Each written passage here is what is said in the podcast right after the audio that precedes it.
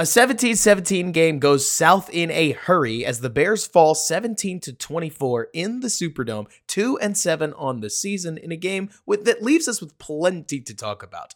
Nick and I are going to break down the ups, the downs, the ins and the outs of this one on this episode of Bear with Us.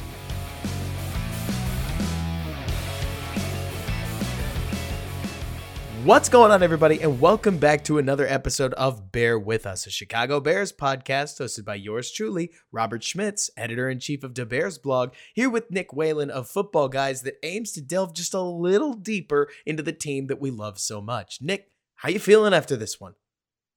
uh, it was a little range of emotions today, from surprising to we suck to our defense is isn't bad to okay, expected we lost. Oh, yeah. I mean, it's so funny because this game involves such a hefty range of emotions. I mean, there's got to be at least one fan out there in the world right now that sat down at noon ready to roll and said, okay, okay, I got to leave at about 2 p.m. So I should catch the first two thirds of this game and then I'll just find out what happened later. And they were telling their friends about how well Tyson Bagent was playing and maybe, yep. maybe he's going to replace Justin Fields. Checks the yep. score later and finds out, oh no. Oh no, he's not. And I mean, there's a lot more to talk about than that because I don't mean to bring up something so polarizing so callously, but it was wild watching this Bears team go blow for blow with a better Saints team than them. And that's a good defense and an yeah. offense with some guys on it. Chris Olave's on that team. We all love Chris Olave because we've watched Justin Fields highlights forever. So mm-hmm. suddenly it's 17 17, well after the first half. And then, Nick, we can't move the ball forward. What happened? What do you feel like changed, if anything? Um, I think Bagent stopped running because I thought his his ability to extend really helped this game. Um, that's one thing. That's that's I mean, throwing and him running, that aspect of it. The other thing I thought that they did, I counted at least four times, maybe it's more than that. We there was a clear direction of running the football where, hey, this direction is good. We're getting positive yards, four, five, nine yard runs. And this way we're getting zero or one. And going to the left, the Braxton Jones slash Larry Borom slash Cody Whitehair side, not good. Going the other way is really good. And they kept the, later in the game, there, was at least four or five runs going left and it was zero one yard. I'm like, what are you doing? Am I right? Did you see that too? I did. And it was so funny because there's one play in particular where I thought Braxton Jones pancaked his man just about as badly as Teven Jenkins had pancaked his man early in the first quarter. And that's fist up for you, Tev, because you were playing phenomenal ball. But yep Cody Whitehair didn't get his guy, and Lucas Patrick didn't get his guy, and the two scraped over the top and ruined a decent kickout block by the tackle. And I mean, mm. I'm not about to sit here and stand for Braxton Jones, but the pockets pretty clean all day up until the very end of the game. And I gotta think that having number 70 back gave us a glimpse into what we hope the future of this Bears offensive line looks like. And Nick, I I actually thought it was pretty exciting. The young offensive line mm-hmm. core mm-hmm. has a lot to offer, but I don't know. Well, Do you feel like I'm getting out too ahead of myself? Well, no. So, so question for you there. So they rotated Borom and Braxton Jones. Yes. And I don't know if that was because Jones, you know, maybe not have the stamina or oh come on, Nick, you got to be used to it by now. This is now the second time this season, and they did this last year too, where for some reason they take a position that everybody in football knows. You set it, you forget it. You let the guy pick a spot, play the whole game, get into a lather, play with the unit. But no, not these Bears. Not these Bears coaches. Well, well okay, so that, that that's exactly my point. Okay, so ah. let's let's bring this in closer here. Okay all right, it's 24-17. You need a drive. Okay. and and your your undrafted free agent rookie quarterbacks back there. Who do you want at left tackle? Do you want the guy that's proven to be what last year PFF had him what top 20 left tackle? He's done well this year. Or do you want Larry Borom at left tackle? Mm, let's go Larry Borom strip sack. Like Come on. Exactly, right? Where it's like there are plenty of people. I saw some, like some folks that I know that were like, "Oh man, Larry Borom's having a tough game out there." And I was like, "Maybe." Or or not not Borom. People were blaming it on Braxton. It's like, "Maybe." But 75's out there a lot.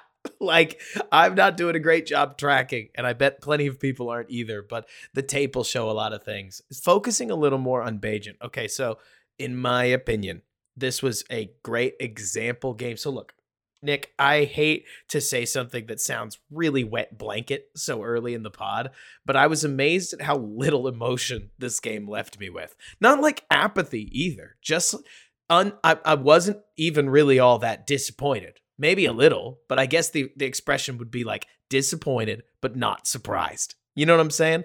Like, this is a rookie quarterback. It's a rookie UDFA quarterback with very little real practice. This is a quarterback who didn't learn the first team offense until probably week three, maybe week four of the NFL season because he was focused for a while there on being a backup and a scout teamer. And they literally rep different pieces of the mm-hmm. playbook. Like, well, and also learning to be an NFL player. Yeah, I mean, NFL windows are hard, and Tyson mm-hmm. Arm is it, it is not this like puny noodle. Everybody, when we talk about arm strength, suddenly turns this into like, oh well, come on, what do you think that he can't even like throw his car keys across the room to his wife or something like that? It's like, no, obviously he can throw the football, but just Has someone said that is that example. No, I but lo- I made that I up on the spot. read that as the example. Like, wow, that's a weak arm. You can't even throw across the room. I I remember uh, reading that. Have you seen that legendary like NFL offensive lineman's response to his Madden rating? You know what I'm talking no. about? Holy smokes. I'll have to send it to you later. Embarrassed fans, if you haven't read this thing, Google that. Like NFL, it's like an NFL backup lineman writing an open letter to the Madden people about the fact that he got graded a 68. And it is outstandingly funny. But so, anyways, um, back to Bagent. The problem is, is that when it comes to NFL like NFL throwing arms, hitting your window early becomes that much more important when your mm-hmm. arm strength isn't phenomenal. And what does it look like when you throw to a spot late? Well, it looks like you threw it behind somebody, doesn't it, Nick? Yep. And we yep. had two of those interceptions on what looked like Bagent progressing from read one to read two. We like this. And then throwing either off target or with rookie timing. That's the word I want to keep hammering, Nick, is like mm-hmm. these are normal rookie things. These are very normal rookie things. Like mm-hmm. very normal young quarterback issues, very normal, frankly, not the biggest arm issues when it comes to quarterbacks, and a lot of them came home to roost. Defenses don't normally catch them all either. Can can I, am I allowed to say that? Well, like, that's why they're playing defense, right? right. It's and so it's a huge bummer for Bagent that all the issues showed up at once in the third and fourth quarter when all the eyes were on him. But I can't say it was uh, shocking and unexpected. Like, this is what rookie quarterbacks do, especially backup rookie quarterbacks. You know what I'm saying? Well, yeah. And I mean, the first half was almost the more surprising thing. And it's not because we don't like Tyson Bagent. No. I think we both do, but I think we just know to temper our expectations a little bit. Um, I mean, the first half, I mean, three scoring drives is what I will call them because even if it is a missed field goal, they move the ball 53 yards into territory to score. Oh, yeah. So three out of four against the top, I would call 10 defense is amazing. They were cooking. And go ahead. And Nothing. I was just what adding on. I said yeah, they were cooking. And, yeah, no, yeah, they were cooking. And so when, when I look at the the the total yards you said, I mean, the first half, you know, cooking in the second half that wasn't, you know, they had 280 yards in four drives. Seriously? In the second half, I mean, it's hold on here one, two, three, four, five, six, seven drives. They had 88 yards. Like it is Ooh. night and day difference. And yeah, throwing late is part of it. Um, because in the first half, both touchdowns he had some great touch, right? Throwing it into some of those spots. And because when you saw Peyton Manning late in his career, it was very different than Peyton Manning early in his career. Late in his career, he had to like loft and put it into spots and and that big anticipation. Like was a very different Peyton Manning. And that's kind of where Bagent's at right now because he's he's still confused. It's an NFL game, it's smaller windows, players are faster. He's still getting used to Mooney and Moore and everyone else. And his arm strength isn't as good as it was in college in comparison to other guys. So, yeah, some of these throws are behind, but I mean, I'm still fairly impressed with him in terms of oh, like oh, yeah. his creativity, his I mean, bind. I mean, he has such like a, a calmness about him, like scrambling, pumping, and then running, or scrambling. Then nope, now I'm gonna suck a guy and then throw it to my swing over here. Like he has some of those things, but late in the game, you could just see like he it wasn't working. And I saw some rotation things that had him confused and he got some sacks. So he's, I mean, for a UDFA rookie, he's playing well, but he's still a rookie and has room to grow. In the world of process versus results, I can't help but believe every player, every football player gets a certain amount of time where what we care about is the process. And then we care about the results, right? And this changes for every player and it changes all the time. For instance, with how well the the Ravens are playing, if the Ravens turned over next week after destroying the Seahawks and destroying what was it, the Titans last week, uh, if Lamar has a poor game, whatever. So long as the process doesn't look abysmal, there's no reason to get worried because he's built enough what uh, benefit of the doubt, right? Yeah. With Tyson Bagent, he is a rookie. Anybody that expected legitimate competition between a third year starter, former first round pick, and a UDFA rookie was asking way too much of the rookie. That is just a massive mountain to climb. Would you agree? Oh yeah. So, what I like is the fact that Tyson Bagent is attempting to fit the ball into NFL windows. That Mhm. corner ball that he tried to fit to DJ Moore that Moore didn't come down with, right idea. Like, especially if we throw that just a touch, a hitch earlier, DJ has that much more time to try to come down with it. A lot of these throws. Uh, this may this may draw out some bad comments. I, I hope not. Know that I mean it well. A lot of these throws just weren't getting attempted, Nick. Like whether Yeah. they were throws underneath, whether they were throws into the corner, whether they were digs over the middle in tight coverage, the ball wasn't even attempting to go in those guys' direction. Now, you can't throw picks on them every week, and especially as the team continues to lose, that's only going to make tensions worse, and it might get, contribute to getting your coach fired, which is not anything that I think any player really wants to be a part of. But like you're saying, yeah, five turnovers doesn't, I don't know, scare me when it comes to this Bears offense or Tyson Bagent's performance. He's a rookie. If this was Caleb Williams and Caleb Williams threw a bunch of these same interceptions, I would not really change my mind about him, assuming that this is like that normal part at the start of the season, Nick, where this this kid was playing what he'd just been come out of preseason games, this like week two or week three of his career. Nobody would be freaking out. But Tyson, of course, didn't take over in week three. He took over in week seven. So his week three is week nine, and everybody's just ready to boil over when they see Josh Dobbs lead his team to 28 points at a dub. You know what I'm Yeah, saying? but that's that's also not fair too. it's because not okay, fair. the- well, well, let's let's look at let's I'm look trying at to paint the picture of how unfair people are being. Yeah, you know but what I'm like, saying? but yeah, no, I get you. Yeah, but this is, I mean, because yeah, expectations need to be lowered. But like, this is the perfect week, Robert, to talk about this because we have so many rookie quarterbacks with little to no experience starting this week. Mhm. So like, let's look at Clayton Tune. Clayton Tune started for Arizona. How many They play did he Cleveland. score? Okay, what's up? How many points did he score? Zero. How many Um, yards did they get? Oh man. Uh, well, let me tell as an individual, then I'll go into the team. So Clayton Tune was 11 of 20, so 50%, 58 passing yards, two picks, sacked seven times, and lost a fumble. I mean, Browns that is- defense, but dang, right? well, I mean, because because the Saints, I would say, are top 10. Browns are better. Browns are probably top three, but that is that is like JV level quarterback. yeah, that play. ain't good. like it, like it's bad. And there's some right now, like Aidan O'Connell's playing right now, so we can't look at his stats. Um, yeah, Dobbs came in with very little practice and you know and did well, but Dobbs has been an NFL player for a while. He started many games already. Let's look at again another quarterback that's not a rookie, Brett Rypien, right? Played against Green Right. Bay today. Brett Rypien, I mean, actually, I didn't mind him at a Boise That's a State. UDFA quarterback, though. This Right, is the comparison. Now we're talking about a veteran UDFA quarterback. And what did he Right. do against a Green Bay defense we know is just not that impressive and just traded one of their primary corners? Yep. Yep. 13 of 28. So less than 50%, 130 yards, one pick, one sack, um, two fumbles, and lost one of them. Oh, man. They scored three points.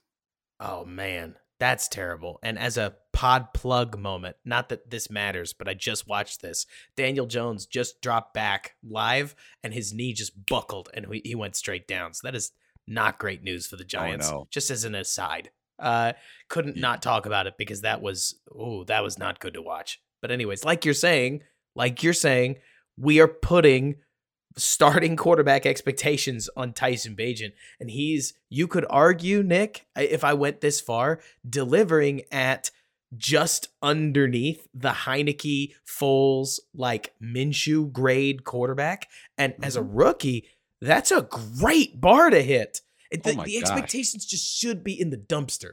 Like they yes. really should be. You know what I'm saying? I mean, I mean, 18 of 30. So again, I mean, not amazing percentage, but it's better than some of the guys we mentioned. 220 yards. I mean, 7.3 yards per pass, two touchdowns, three picks. We talked about that. Two sacks. I mean, Tune got sacked seven times, um, 70 rushing yards, and he lost one fumble, which was the last play of the game. And and some of the turnovers, honestly, like at the end, and I say this with Justin Fields too. People are like, oh, well, he's not clutch. He turns it over late. I'm okay if you turn it over late to try to win the game. Like, I don't want you to be so conservative that you can't even convert third downs or you're not even going to try to put it into windows because uh, right. this is the time you have to do it. Right. And I mean, yeah, a lot of them were misfires. Like the the ball to what was it? Uh, Tyler Scott over the middle. I think that was INT number three. Like that's yep. behind his guy. The ball to Mooney was open, and it was either late or it didn't lead his guy enough. I think if he leads Mooney anymore, Mooney's eating a shoulder to the face, and so the ball's probably in the right spot. It's just not thrown a little fast enough. Like whether that's velo or timing, but we got one look at these things. The all 22 will give us a much better picture of what's going on, but it's so but, funny, Nick, cuz all of these were for the most part the right idea, a receiver I would want him to throw to again. We just mm-hmm. misfired. And for as much as we would come down on different quarterbacks for throwing horrible interceptions, it's so funny because then on the other side, like, I, you know what I thought was his worst ball of the day? Worst ball of the day, accuracy wise. You know what it was? The the post to DJ Moore? The touchdown to Cole Kmet. Like ah. that ball is on far and away the wrong shoulder. Like, yes, Cole Kmet's Y leak is supposed to wheel up, but once you see mm. the safety kind of camping out on the route, you're supposed to convert it to more of like a corner wheel and put that ball on the other side of Cole Kmet. But yeah. I'm using this as a segue to also talk about number 85 because I'm sorry, like somebody ate their Wheaties today and looked yes. like a weapon. I mean, all the fantasy guys, you're going to know this, talk about how tight end breakout age is between 25 and 26. And so I've been wondering if the 24 year old Chicago tight end was going to show us a little something. And for the first time in his career, Chicago, uh, like Cole Kmet just decided he was going to body this poor safety in the end zone and pulls down a ball that should probably be an interception probably should have been the first pick of the game. And yeah. I can't help but think that that is a great encapsulation of how both at, at all levels of football, if you have the right idea and you throw, you give your guy a chance, you just never know what's going to happen. And mm-hmm. sometimes mm-hmm. maybe a guy like Chase Claypool, who plays a little smaller than he is, is going to let you down and a ball's going to end up picked that should have at least hit the turf. And other times, your tight end is going to make one of the best catches of his career out of absolutely nowhere to kick a game off right. And I, I applaud him for throwing the ball because you don't hit any of the shots that you don't attempt. And kudos to Cole Kmet for honestly just having a phenomenal game top to bottom. Yeah.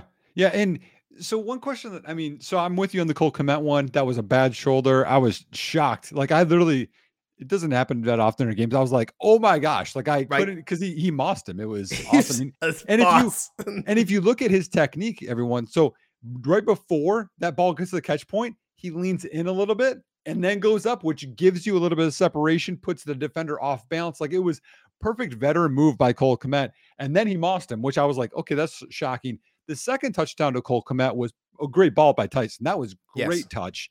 And as you talked about, like sometimes when you have DJ Moore, or I mean, back in the day, we could say Brandon Marshall, like every ball, mm-hmm. Alshon Jeffery, like you're like, mm, I trust my guy. I'm going to throw it up. And it's not a 50 50 ball. That's going to be a 60 40, a 70 30 ball. I mean, with Brandon Marshall, I felt like it was 90 10. Like that guy was going to come down with like everything. Him and Alshon, um, Alshon came down with the ball or with some balls that Jay Cutler even would describe in interviews as when it left my hand, I, th- I said to myself, yep, That's pick number three. And also would come down with it Yep. anyways. Yeah, super. I mean, honestly, like if his hamstring held together, like he would have a, such a different career for Chicago. But anyways, one question I have for you, Robert, is something that bothered me during the game, which you know a lot of things bother me. The second pick over the middle, hmm I thought that should have got replayed. I thought that hit the ground. Oh man. Uh I was so And- yeah. Go ahead. I mean, did you think? Because I mean, there was a, we didn't get a good angle, but it looked like there was movement, and he came down, and it was right there. It wasn't like I didn't think it was super clean, and we didn't get any like Wow. delay. I was like, okay, I I didn't give it a second thought because obviously Tyson Bagent had just thrown an interception, and right now things are so contentious in the fan base that I was more thinking like I have to I have to tweet something. I I I feel so weird about the state of things right now because my hot take that I don't think is all that hot is that neither of these quarterbacks seem to me like the Bears quarterback of the future future. Like Tyson's a nice have because he's a UDFA quarterback that I think has shown quite a bit of moxie, uh, which I hate that word. Usually that's a word used to duplicate, uh, or it's it's used to replace lack of having something else to say, right? Right. But Tyson's got that blend of he's actually pretty athletic in the wide world of things. He throws the ball with a hellishly fast release and he reads defenses and plays with conviction. The conviction can get us in trouble when we didn't read the defense right, which is a very normal rookie problem, right? Like usually I have experienced or I've seen a lot of rookie quarterbacks that they throw it what 35 times a game and they throw 30 really good balls and they throw five oh my god what are you doing what are you doing balls and today most of tyson's ended up getting picked which hey that's life with a rookie quarterback right Yeah. but well, I mean, because you look at the three, the four games he's played. Okay, came in relief against Minnesota, was okay through a really bad pick. Remember to Mhm. the to try and win the game, and it didn't work out well. Had a very clean game against the bad Raiders team, not asked to do a whole lot, and then the Chargers game in this game. So like he's played like a rookie, good moments and bad moments. But honestly, there's always going to be turnovers with with young quarterbacks. And he's still trying to figure out how his arm fits into all these different NFL windows. His legs, he's feeling it, man. But like, at what time can he release the ball to get to somebody? People keep bringing up the D2 thing. Let me ask you this, Nick. I can imagine that the transition between what is open in the NFL and what is open in D2 is actually not getting enough play. We are acting like Tyson Bagent has finished his development or this is what he is in some capacity. But the difference between the range of the inside linebackers at Colorado School of Mines and the range of the inside linebackers at the NFL get really crazy when you remember how just how different the range is between Micah Baskerville on his practice squad that he's been throwing against and Jermaine Mhm. Edmunds, let alone other teams inside linebackers that seem to be producing a little better. And that's just, I'll, I'll leave it at that. The point being, if we can all as fans recognize that the difference between a starting level player and a backup level player is pretty emphatic, imagine the difference between he didn't play in the SEC, he didn't play in the WAC, he didn't play in like the all of, or the American Conference, he didn't play in the SEC, he didn't play in any of that, he didn't play in any of that. He played in D2. And that's not to take it away from D2. It's to say I it is literally only because Justin Fields eh, has this fan base so twisted up and, and as he should. I mean, there's nothing worse for a fan base than being hot and cold and then getting hurt in in Yep. terms of just where it leaves the fan base. Because if you don't, what it, Justin Fields, just like we saw last year, Nick, it right now so far, would you agree with me? His season has been very. You're going to see what you want to see. If you want to see Yeah. a franchise quarterback, you have two games to make that argument. If you want to see a guy who's out next year, you have two games, or you have two to three games where you can make that argument. If you want to Yep. see a young guy with promise, you can just use a mix of both games. And Mhm. it means that everybody is so impassioned right now that Tyson Bagent comes along and we can't really put that passion anywhere. It's still bleeding into every time we watch a UDFA rookie quarterback that you nailed this man should be should be getting compared to Clayton Tune. That's Yeah. the comparison. Yes. Like that's who he's weighted against. And it's not a competition between those two. No. Instead, it's a competition between him and NFL veteran Taylor Heinicke or NFL veteran Joshua Dobbs, who's now Joshua Mm-hmm. Dobbs has started a playoff game. He started Right. eight games this season and then got called into action in this one, a ninth game. Like these guys have experience. These guys know what they can do. These guys have already hit all their bounds. Most teams don't let their quarterback go out and test these windows live and in person in like in games. You know what I'm saying? Like I mean, I mean, like we all we could do too is we could compare him to Tommy DeVito, who is now in, as you said, because Daniel Jones got hurt. I mean, he's two of seven on the season. Oh, I'm sorry, he completed one pass today. He's three of eight on the season for nine yards.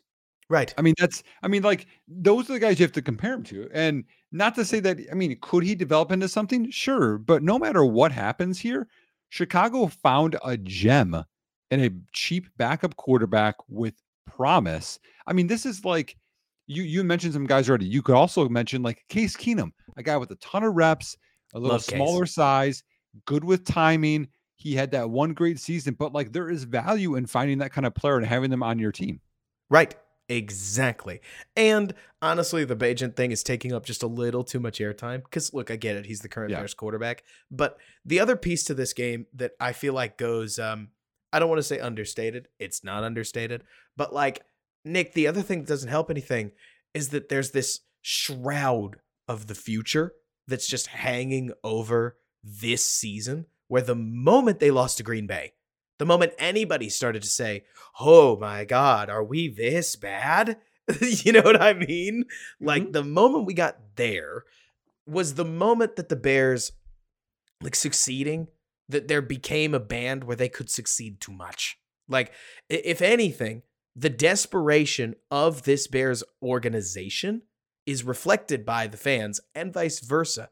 And I didn't think there was any move that described that better, Nick, in taking a rookie corner that's been very up and down. And we'll see. I'm sure they're going to try to pin this thing on health. I'm sure they are.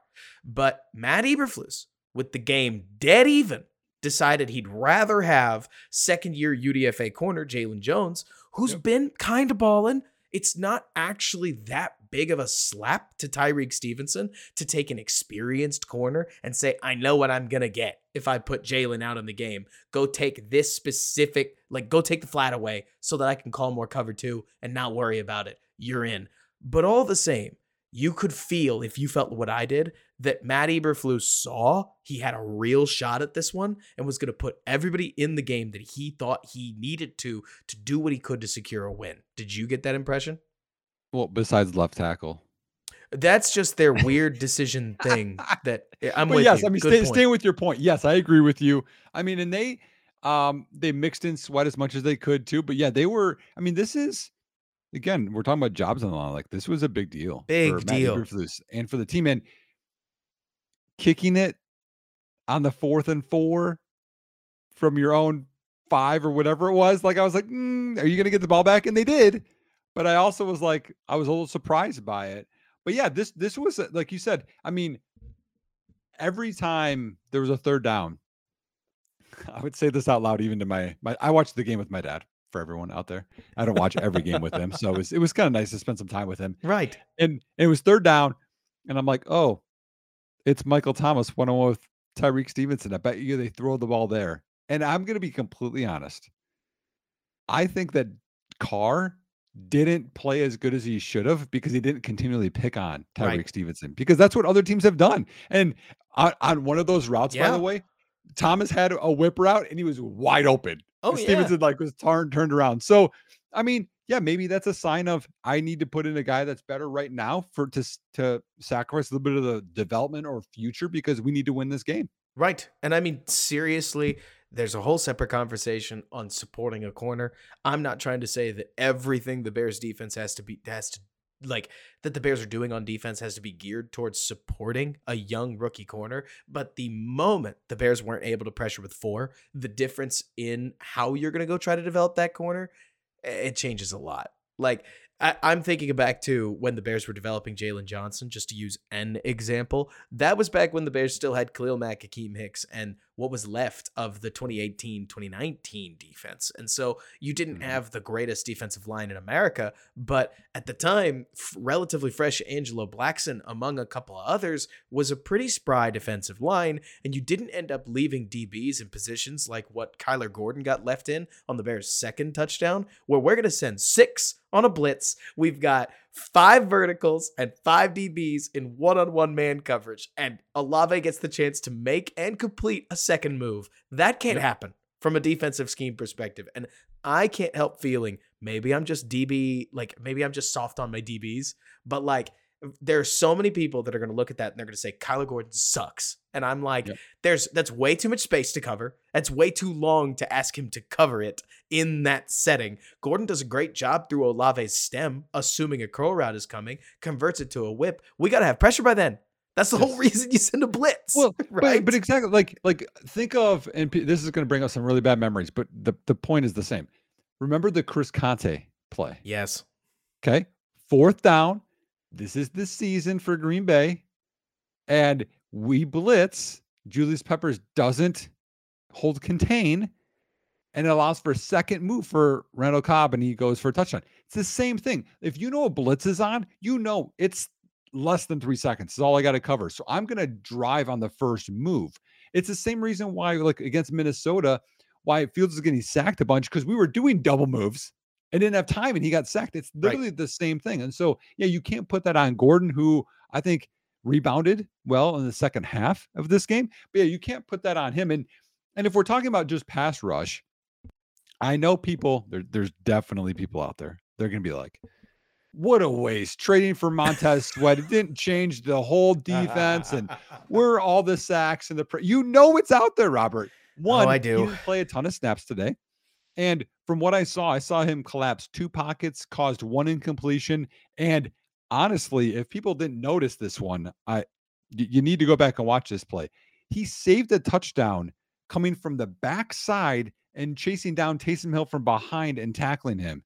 It was an unbelievable play. And this goes back to our pod last time where we talked about he's 6'6, 260, runs Right. a 441 Right. and caught Taysom Hill from behind, coming from the backside. That's an amazing play. Oh yeah. I mean, Nick, what's so funny is the more film I've watched, and I'm gonna see if I can't put together some kind of like visual breakdown so that we're not just talking to pod listeners and I'm asking you, use your theater of the mind and experience what I'm trying to tell you through this microphone. But Montez Sweat's film is so funny because if anything, he is sometimes too long and too big for his own good. You look at guys like Rashan Gary, you look at guys like Khalil Mack, you look at guys like um I'm trying to think of another electric pass rusher because Myles Garrett doesn't fit the mold of what I'm talking about. Let's use Chase Young when Chase Young's healthy. Their arms aren't so long that they can still generate an awful lot of power when they do burst off the line, and they're small enough that they've got more juice, like per, let's say per pound, right? Because they're closer to what 250 in many cases, 255 instead of Sweat, who weighed in at 265 at the combine. And if you if you're seeing what I'm seeing, dude's at least 275 right Yeah. now. Like that's a that's a big dude, and it's part of why he is a boat anchor in run defense. He's uh, by PFF. Just so not everybody thinks that it's just Robert's eyes telling him this. PFF has him graded as the second best run defending edge in football, behind only Maxx Crosby. And they've got him graded as the top 30 pass rusher, like t- number 22 edge overall. But the main thing that I see, well, this goes back to what we were talking about about Tyson Bagent, Nick. It's a problem of expectations because Mhm. everybody saw them trade for Montez Sweat. And what do we do, us Bears fans, when we see somebody, the Bears trade for somebody, we're going to immediately start comparing him to Hall of Famer because this is what people do. And so Yep. all these Hall of Famers, what made them Hall of Famers? Their pass rushing abilities. And I'm not trying to tell you that Montez Sweat is a bad pass rusher, but he is kind of like Gervon Dexter. You think that's a decent way to put this, Nick? A pocket pusher. He is Yes. he is a problem creator more so than he is the opener and the closer rolled into one. Like Yeah. Rashan Gary and Montez Sweat, I would argue, are two opposite ends of the seesaw. Where. Rashan Gary doesn't give you on first and second down what Montez Sweat will. And when you combine those two downs with what he can still give you on third down, you get a very, very, very good defensive end that I'm glad is on the Bears. but you don't get a third round specialist. You don't get Bryce Huff. You don't get epic strip sacks and huge one on one wins at the rate that you get them with a guy a little more like Rashan Gary. Mhm. And it just means that you're going to end up with people who are going to go, What the heck? I can't Well- believe it. This Bears defense, I thought Sweat was supposed to fix everything. Yeah, well, and, and and let's and let's talk about this for a second, okay? Because I know I know that's the big comparison, and it it just always is. It's always Bears Packers. It's, It's always, always, it's always Bears it has to be. Well, color's not as good as Rodgers. Yeah, like because few are. one person NFL is at that level. Like it's expectations. But let me ask you this, Robert. Okay, Yes. what is the issue? If you had to say one thing, what is the issue with the Packers defense over the last five years? Run defense. and and that's what Drishon Gary isn't great at. And so again, like, yep, we got these corners that can do this, and we can get after the quarterback. But you know what? It's third and three. It's Well, third and two. I mean, it doesn't It's- help anything. They got a first down after two rushes. Like that. Like at some point, people have to realize that what happens on the NFL football field isn't Madden. No. It isn't fantasy football. Even though I write for a fantasy football company as a football coach, the run game and stopping the run is becoming way more relevant than it was five years ago, than it was 10 years ago. And so we need to respect what setting an edge is, especially with these outside zone teams. It just messes the thing. everything up. And having the length to be the backside guy on that. And when you can cause it to be second and eight or second and nine is a world of difference in play calling. That's the thing. There's going to be somebody out there that's going to think that I'm being a Bears homer when I say this. And so call me out in the comments if this is what you think. But I really mean it that paying Montez Sweat $25 million in a deal that will age relatively gracefully, because this isn't the same $25 million that Khalil Mack got about what, four years ago now? Like it's a, it's a I saw that as a comment. And I'm like, you can't do that. It's a completely different percentage of the cap, which is a real positive. I actually thought, Nick, and I was trying to imply, I thought Montez Sweat was going to take 26, 26 and a half AAV from the Bears because I thought he had the leverage to do it. And so Mhm. I, I can't believe I'm saying this, but yeah, I'm pleased that he just kept, or that Ryan Poles was able to keep it under 25. But more to the point of what we're getting at, he is the kind of guy that could be a huge problem with Shanahan style wide zone running teams like, you know, Green Bay and also Minnesota and also Detroit, your division guys, in what they like to do, because he can take away edges that I mean, literally no other defensive end in football can. What you need to support him is a better version of Yannick Ngakoue. I actually mean that Mhm. very seriously. A third down specialist, somebody who's going to start or who's going to spark quarterback movement because as soon as you put that quarterback in protection mode, Montez is good enough to clean that up. He's just not the fastest guy to the football. And because he's not, li- I mean, you've seen this, Nick. If you don't get that quarterback off his spot in probably two and a half seconds or less, like he threw the ball already for the most part. Yeah. Quarterbacks are so good at being on schedule. and and to, to compare it to Bears fans like of of past Bears players that you guys will remember, he he reminds me way more of, and again, just a slightly worse version of a Julius Peppers, Don't use of Adewale. Ogunleye, of an Alex Brown. He's way more of that edge than he is Robert Quinn Khalil Yes.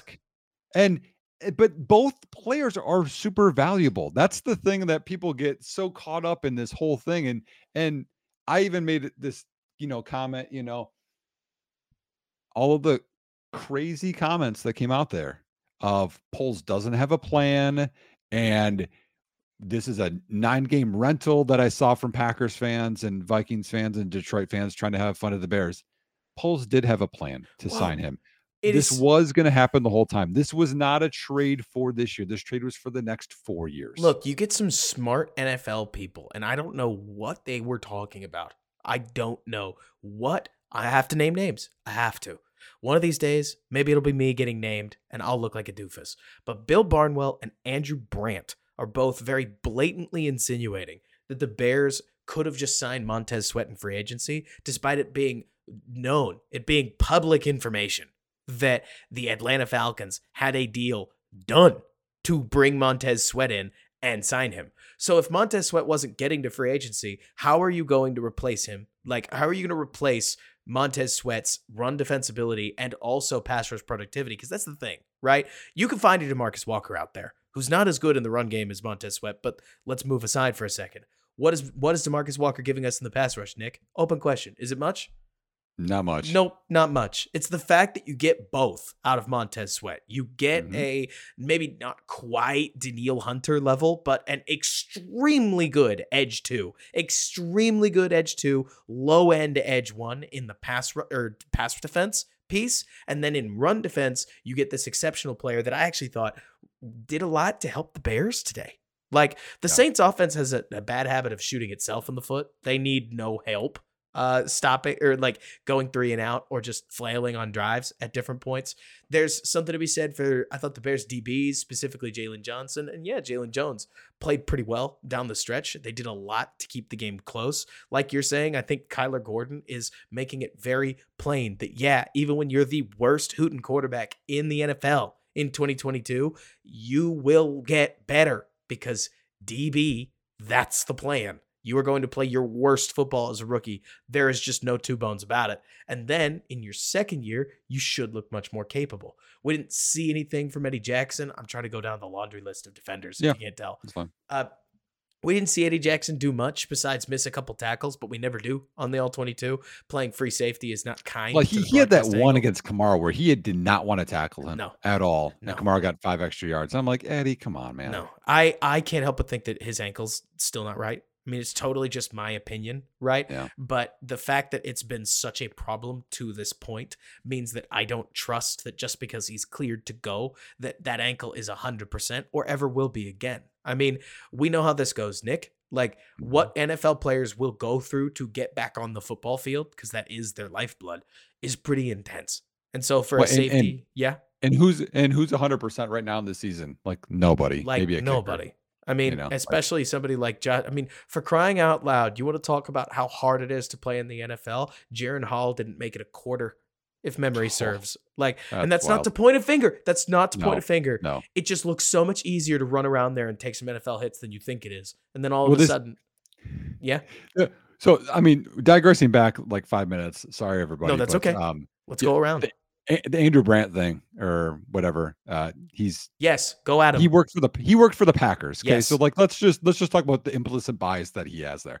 but anyways, like, moving on. You gotta So- know better. You were in the front office. Like, yeah, but he, he, if you if you hate the Bears, then you're just gonna crap on the Bears whenever you have a chance. but d- so you're not gonna say things that are wrong, right? that's Am- what am gets I- clicks, Robert. Come on, people Nick, want clicks. am- Doesn't matter why. I am I the one out of bounds here for having done nearly as much research on the Packers offense as I did on the Bears offense before putting something out about what I thought would happen in Green Bay around Jordan Love? Like, is that the weird thing? Should I have just said Love sucks and ridden with that? Because it is insane to me, this idea. I get it. The Bears could be a punching bag, and even more so when you punch the punching bag, this massive fan base out of Chicago will just swirl around you and make it fiscally worth your time.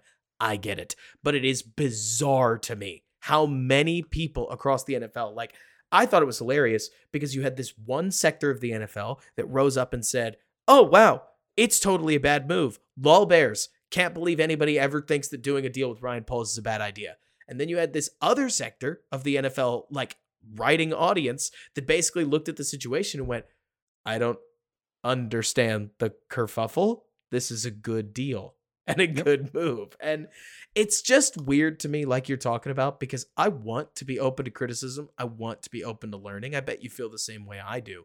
But so many of the arguments that are deeply anti Bears around certain pieces of this team. I'm not talking about the Chase Claypool move and some stuff like that, especially post motor post mortems where things are a little more obvious. But Yep. even in the moment, it's like, what's that argument supposed to be?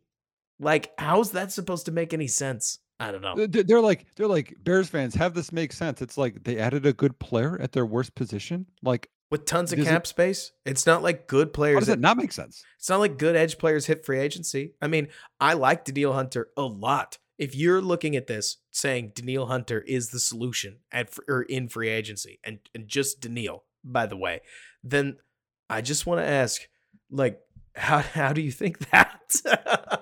I would be down, by the way, if they did want to to bring Danielle in also, it would be a lot of money. But if you could get him on like a mm-hmm. two year deal, like two year guarantee or two years of guarantees with maybe a third or a fourth deal or a fourth year after that, especially if you could do like a one and a half in the world of guarantees, you would have an older defensive line. But you're probably looking to replace the defensive line down the road anyways. So you're just buying time. The guy's going to be a placeholder for you. Right. I mean, and then like you look at even like last year, right? Bradley Chubb went for a first plus a fourth, fifth round swap, so more than a first, and got, you know, at the time reset the market or whatever at that contract level. Like, but that's not looked at terribly. It's only because Chicago did. Like to me, it's like I thought it was like I mean, I don't like losing picks, but Nobody does. But this like guy makes sense. It's a second round pick, and they it, the Chubb deal and the Sweat deal are pretty much the same. And so I, I'm not trying to sit here and make some argument that the Bears gave a discount. Let me use another example that's going to get people like it's going to be a half transition uh, as we talk about Velus Jones a little bit. I'm still convinced that Velus Jones is the cheapest version of the Laviska Shenault Cordarrelle, or Cordarrelle Patterson mold of player that we've seen, but the Bears get all kinds of heat because the guy is walking turnover. And I can't explain it. Like, I mean, I had somebody who I love in the Bears world that asked me, is Velus Jones the worst football player ever? The answer's no. Like, it, it does get worse. But man, Nick, if you're his coach, his results have to be so bad at this point that it's just outright worrying. You know what I'm Right. saying? Like in the in the same realm, like this is what you always have to go back to.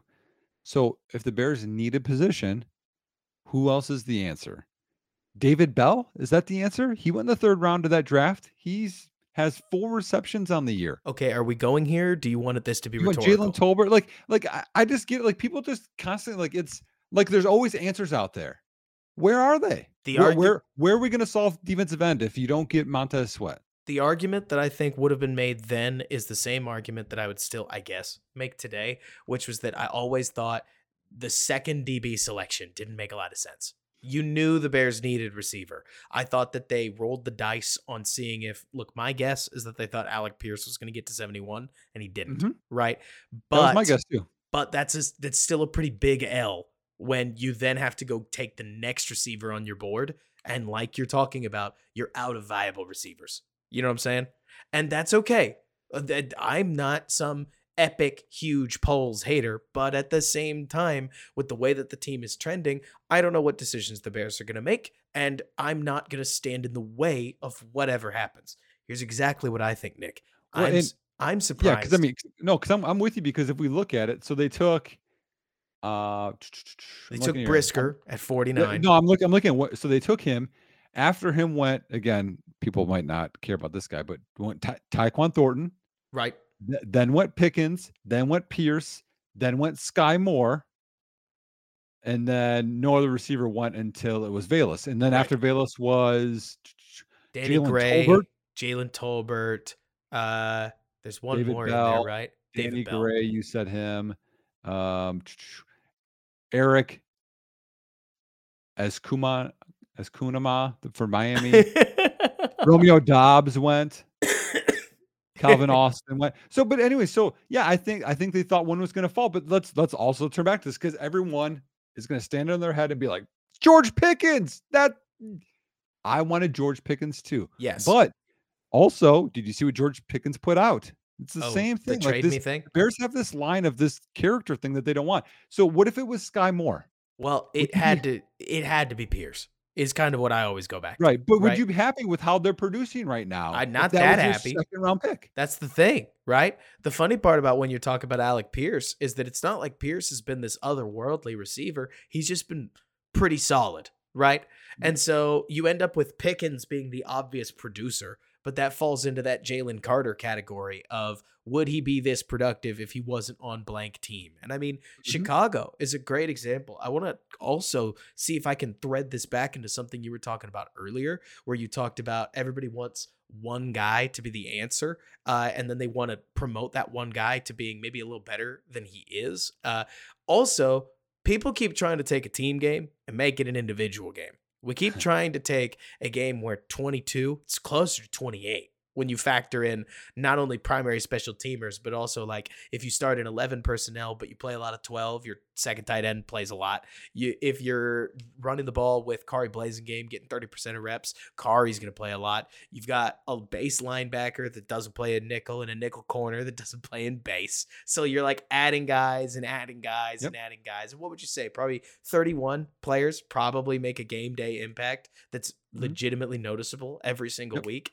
And we want to distill it to when you have one wide receiver, your passing game is set. And when you have one quarterback, your passing game is set. And when yes. you have one left tackle, your offensive line is set. And when you have one pass mm-hmm. rusher, your defensive line rules. And it's like, look at look at any of these good teams. Like you you can probably name at least two, if not four San Francisco defensive linemen, and you don't watch San Francisco Bears or like Bears listener, like Arik Armstead, Nick Bosa, and is Dre Greenlaw still on that team? Or Dre, Dre linebacker, yeah. Mm-hmm. Like, and did I'm now I'm forgetting. Do they line him up as pass rusher here and there? Anyways, they had another guy. They had another guy whose name that I couldn't pronounce. Uh, I can't remember, but he shifted teams very recently. The Jets are loaded with guys. The Eagles are loaded with guys. The Bears eventually need to be loaded with guys. And Andrew Billings plus Montez Sweat is a good step in that direction. And maybe Gervon Dexter will move into that starting lineup one of these days, but there's still a defensive line under construction.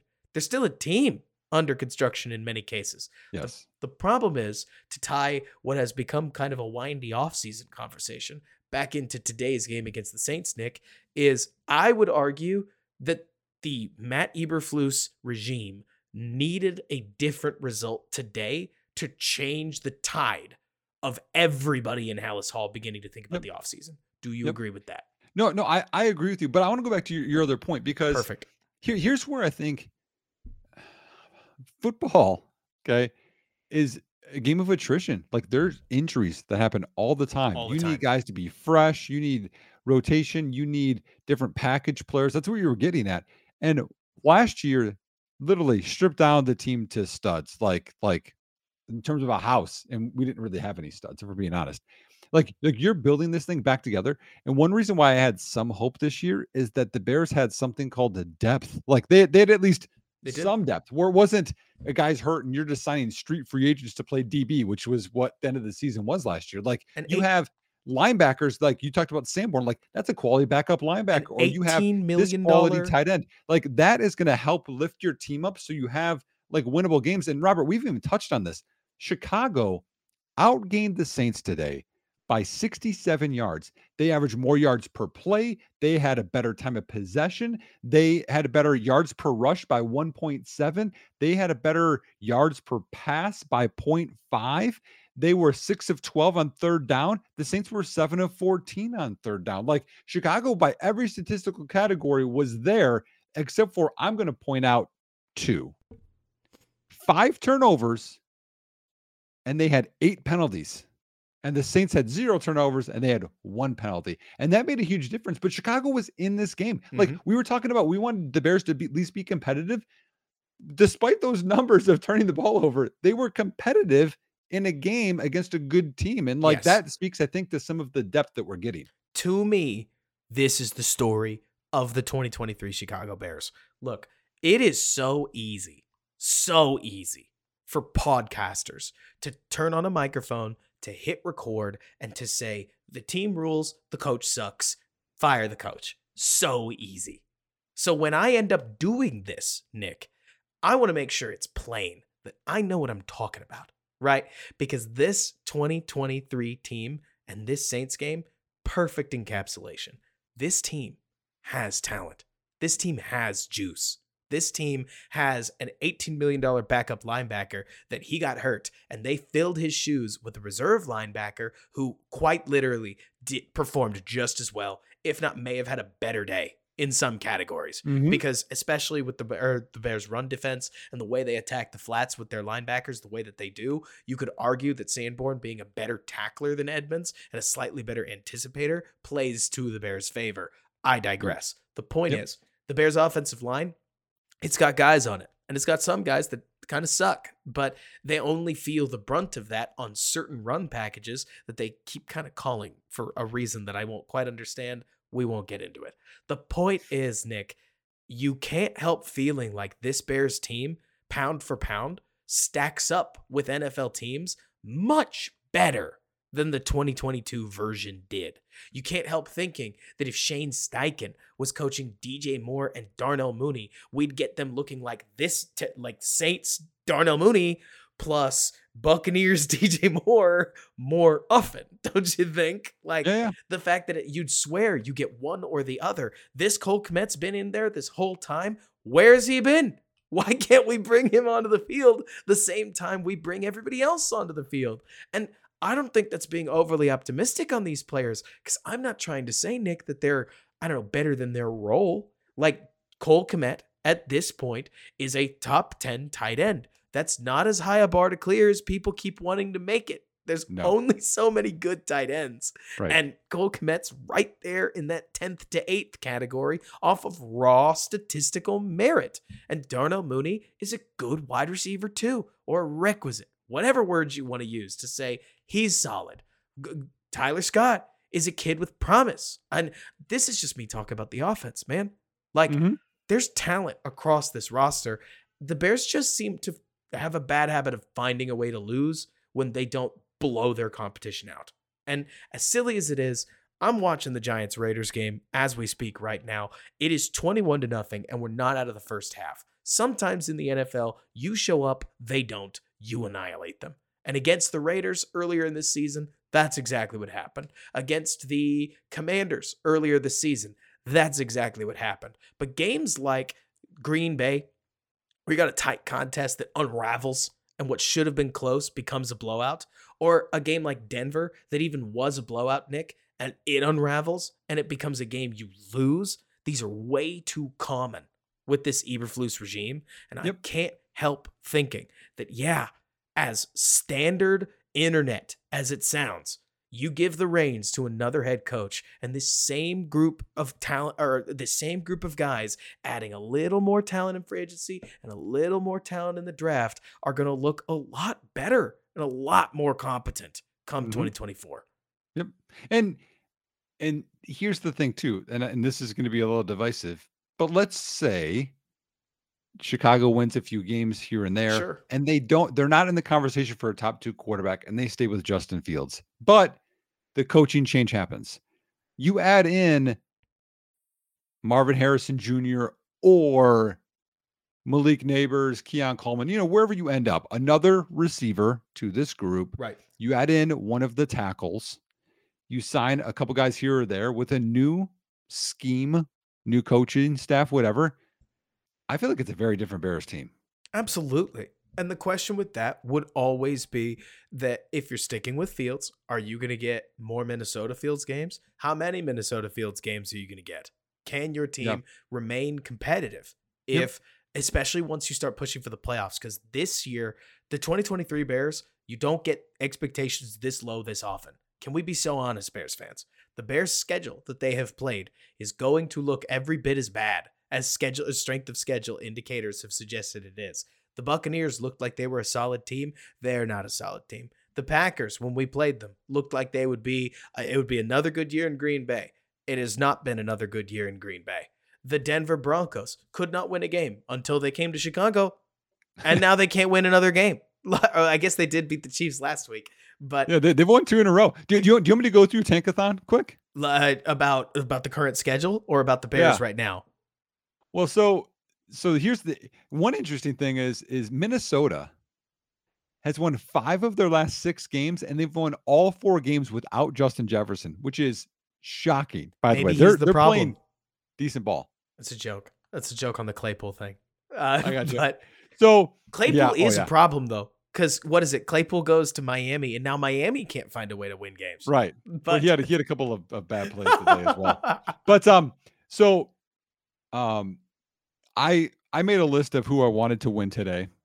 I did not want Minnesota to win because that's going to hurt the Bears' strength of schedule a little bit. But anywho, um, Green Bay winning helps because they had two wins and the Rams had three wins, so that helps out. So they're a two-win team that's now bumped up. The Giants they're down by 21. They're not I don't winning think this they're game. winning. They're going to be there, but that bumps up the Raiders to a four-win team. So like you keep playing this a little bit. You talked about Tampa Bay; they've lost four in a row.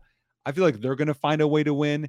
If Indianapolis can continue this and win, that bumps them up in Carolina down there. Like you we're going to keep picking those off and there's only going to be like right now Chicago has picks 2 and 3, Arizona has pick 1, and New England and the Giants are the only other two win teams on the schedule, right? Or uh, right now in the NFL, and so the odds continually just keep increasing that the Bears are going to have two top five picks here. Absolutely, and the only reason I'm talking about the strength of schedule as much as I am in this case isn't actually about the draft. It's more Nick to point out that the Bears are not only a team that is not winning many football games, but they're a team that is not winning football many football games on a road that probably should have won a lot of football games by now. Like the mm-hmm. the difference in talent and execution level that it would have taken to be 5 and 3 at this stage, it's not that it's not that wide. But instead, they're 2 and 7. 2 and 7. And the only way that they've won games is by scoring 30 plus points. And I don't think that they've it it's it's defense, it's offense, it's both. And it's both that seemingly shoot themselves in the foot ad nauseum. The Bears on first and second down, like SpongeBob muscle meme. The Bears on third down, SpongeBob weak man meme. Like it is it is wild to see these third down problems continue to persist and they persisted again today. I'm frustrated. I bet you're frustrated. And the worst part is, if we audit the roster, I'm not that upset about any of the guys that are in the future picture. The problem is, I guess for Matt Eberflus, that you get this game against Carolina next week, where if you lose it, you might be gone. Like I've I can't imagine a game that is going to give a coach less credit if he loses that game. You know what I'm saying? Oh wow, yeah, that would be. yeah. Okay. so less credit if he wins game, was what I was, I think, trying to say. I got it backwards. Like winning Carolina. He needs what, to win. Yeah. What does that prove, though? Like beating the Raiders theoretically makes people turn their heads and go, "Whoa, you beat a 3 and 3 team? Maybe we have something." They are well actually I guess they're on route to being 4 and 4 now, huh? like so Yeah, I, hopefully, yeah. But but also like cuz it's Carolina, then it's at Detroit, at Minnesota versus De- or Detroit, at Cleveland or the next 4. Right. So it could get nasty. And yes. I'm not surprised, by the way. I had a conversation with somebody in the DBB pregame uh, space about this, where they talked about Poles' ringing endorsement about, about Matt Eberflus. I mean, Nick, you've been in these coaching rooms. You know who aren't doomers? Coaches. Coaches are the ones who say, two and six, we're going to finish the season eight and seven, so I'm not worried. Have you seen the schedule? Minnesota doesn't even have a quarterback. Like we're gonna win every mm-hmm. game except for the one that we're gonna split with Detroit, and then all or and then we'll figure out the last two games of the ski season or whatever. Like they had two losses on the schedule that they could give, but you get it, Nick. Like that's how coaches talk. They're sitting what? there. yeah. I I had this conversation with a coach last week, and, and and this is this is about high school ball, but I think it applies everywhere. Is I have never, Robert, ever, and you can apply this, I think, almost to like people that play fantasy football mm-hmm. or whatever how many people say, "Hey, I'm a I'm a bad coach. I'm I'm bad at this." I'm gonna guess like, a solid no, zero. Nobody says they're bad. They're, they say we don't have the players. It was injuries. That you always hear why you didn't succeed, and this is said excuse. This is said excuse. You don't see, you know, Bill Belichick making the playoffs with Matt Cassel. or I'm sorry, winning record. He didn't make the playoffs. winning record with Matt Cassel. Like there are teams that have injuries and they still win. Baltimore, they get beat up all the time. They still win. The Chargers, injuries, they find a way to charger themselves. That's the difference, in my opinion, between good coaching and everyone else's coaching. And then there's bad coaching. Right. Is that they find ways to win despite the circumstances. Right. And bad coaches, which is what we have right now in Chicago, don't find ways to win almost no matter what. Right. I mean, to use your example, it would be easy, easy for Miami who uh, in 2022 who had an exceptional start to the season. Their first 11 12 games they were phenomenal. Tua starts to get hurt left and right. They even lose their backup quarterback in matt moore. Suddenly they're left starting skylar thompson. Would have been easy for them to say it's a bummer that this is how the season turned out but i guess technically we are in the playoffs. We're going to do our best. Lose what 10 to 30 Like I've seen this a lot, haven't you? No, that, that was a close game against the Bills. They lost by three. yeah, Skylar Thompson fails on fourth down to close the game out in a 35 to 38 banger of a football game that I'm pointing out because Mike McDaniel did not lay down. And the game that he gave Sean McDonough uh, or Sean McDermott at the like in the playoffs was a fierce game. And instead, the Bears say say what you will about Justin Fields. Can I bring up something equally damning, Nick? Whether it's Justin Fields or Tyson Bagent, the Bears have been so abysmal passing to win in the fourth quarter, despite whatever they do at offensive line and wide receiver, that you have to wonder if there is at least a piece of the pie that the coaching and the offensive coordination has to own. Because against the Vikings, Tyson Bagent had multiple opportunities to lead that game winning drive. Did it happen? No. Against the Saints, four opportunities INT, INT, three and out, uh, or fumble, or sack fumble. Couldn't couldn't have worse results. And Right. a lot of that is because you aren't getting results on those key first two downs. We could say what we will about these picks. I think both of them came on third down. Uh, and then the right. the final one, the sack fumble, that came on second and 20. It's not a surprise that until Mhm. the game entered like gotta have it mode, Tyson was willing to take L's on downs, pass the baton, get to the next down. Maybe something opens up for us. And as soon as he ran out of patience, right? Which he's probably talking to his coaches. His coaches are probably telling him, hey, hang in there just a little longer so that we can try to make a play. Unsurprising, but it did not work. Like, Mm. I'm more pointing out that we don't know what the coaching or what coaching is going on in these rooms, but it would be unfair for me to not point the finger at the coaches that are leading these quarterbacks that it seems like they enter what uh, Andrew Siciliano calls the witching hour and become unable to pass the ball. I mean, it was and when when I, I just checked at them, they were like second and nine, second and 15, third and nine. Um, I mean, it, it was all long yardage situations, and even in those long yardage situations, there are teams in the NFL that succeed despite. They Oh, yeah. find ways, they move the pocket. Like Andy Reid's got a crazy, you know, people get mad at his short yardage packages when they don't work, but he also has really cool plays that do work. Like coaches find ways to win, and the offensive staff. I mean, I would argue the defensive staff right now is finding ways to succeed. I A mean, little. despite the beginning of the season, but the offensive staff is not. I don't want to take anything away from the defensive staff because they're certainly doing fine, I guess, right? But it doesn't surprise it it feels like it's notable to me, Nick, that every time they go up against a quarterback of repute, they get buzzsawed.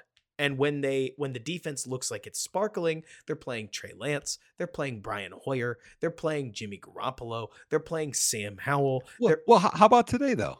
so today's a great example. I thought today, I kind of thought the Saints were cutting through them like butter until they got to 24. And if you're talking about, well, what about when they got to 24? That's when the Saints had the lead. They're implied, or it's they're implied by the scoreboard to run the ball more, which just plays into what the Bears want to do, right? Like, I mean, I mean, I mean, Derek Carr is coming off of three straight games of 300 yards or more passing, and he Right. ended up today with 211, average 6.2 yards per attempt, which isn't crazy. And to your Two point, touchdowns. they just wanted to check it down all day. And Yeah. that definitely resulted in a couple stops for the Bears. But did you ever feel, Nick? Maybe this is just me being a negative Nancy, but did you ever feel like, man, I trust the defense. They got this. Or did they just pleasantly surprise you a few times? I mean, they. I'm not trying to put you on the spot. No, you're fine, but you have to think of like where did they get the ball? Like if you want to talk about the game, I mean, they got the ball and the Bears. Wasn't there some weird stat like they had every snap in the fourth quarter in the Bears territory or something crazy? would not like- surprise me. Because Like like first first half, Bagent throws a pick. They get the ball at the 45 and they go in for a touchdown. Yep. Okay, that that's pretty fortunate. Other than that, they had a, well, uh, then they had a 75 yard drive. That was their big drive for a touchdown. Okay, and then second half, Bears fumble. They get the ball on the 39. Bears hold them to a field goal. That's pretty good. Um, let's see. Bears punt. They get the ball at the Bears 47. And they get a touchdown. They get the ball at the Bears 38, turnover on downs, the sneak. Um I still can't believe that they actually went for that. By the way, that like- was that was so stupid, like field goal. there were They- a couple of those. Like Dennis Allen wanted to lose this game. I mean, the Oh. fact that they, the fact that they declined the third and two holding call that allowed Tyson That was weird too. to run for the first down that the Bears ended up cashing in on was just Uh, weird. Amazing play by Bagent. An- another Hilarious. one. They a- after that, um, they punted, and then the most weird face mask penalty I've ever seen on Velus Jones when Yep. he's been held the entire time down the field. They get the ball starting at the Bears 36, and they miss the field goal. Like the Bears were in like backs against the wall the whole time. The defense, and I thought they played pretty well. I thought they played. I, I don't want to take it away from them, right? Any day in the NFL where you only give up 24 points is a pretty good day. It's it's a slightly above average offensive output, but you've just added Montez Sweat. I don't know. You I'm pretty ambivalent on the defense. I don't know if I really want to pump too much fist, but at the same time, Nick, oh my gosh, Dennis Allen kept like 10 points off the board. Minimum. Like, I mean, I'm not trying to be Mr. just kick the ball, man, but like one score game and Dennis Allen doesn't want to make it a two score game. That's the most anti-defensive head coach thing I've ever heard. That to That was me, weird. that feels like pressure to trust the analytics, but not understanding why you're supposed to trust the analytics in the first place, if that makes sense. And Mhm. therefore, like I would be curious as to what the win probability said about what the better move was, because that's the rare situation where field goal makes a lot more sense Oh, yeah. to me. Right? And it was like it was a makeable too. Like if I look here, easy goal down- or easy field goal. they were they were at the 17. Oh yeah. It was a chip shot. What are we doing? And I mean, it doesn't help anything that then later in the game, they, uh, what is it? that the Saints kicker, I feel kind of bad for him, but Grupe hitting that, uh, it was funny seeing the goalposts come up with two huge stuffs today. Let's just put it Yeah. that way.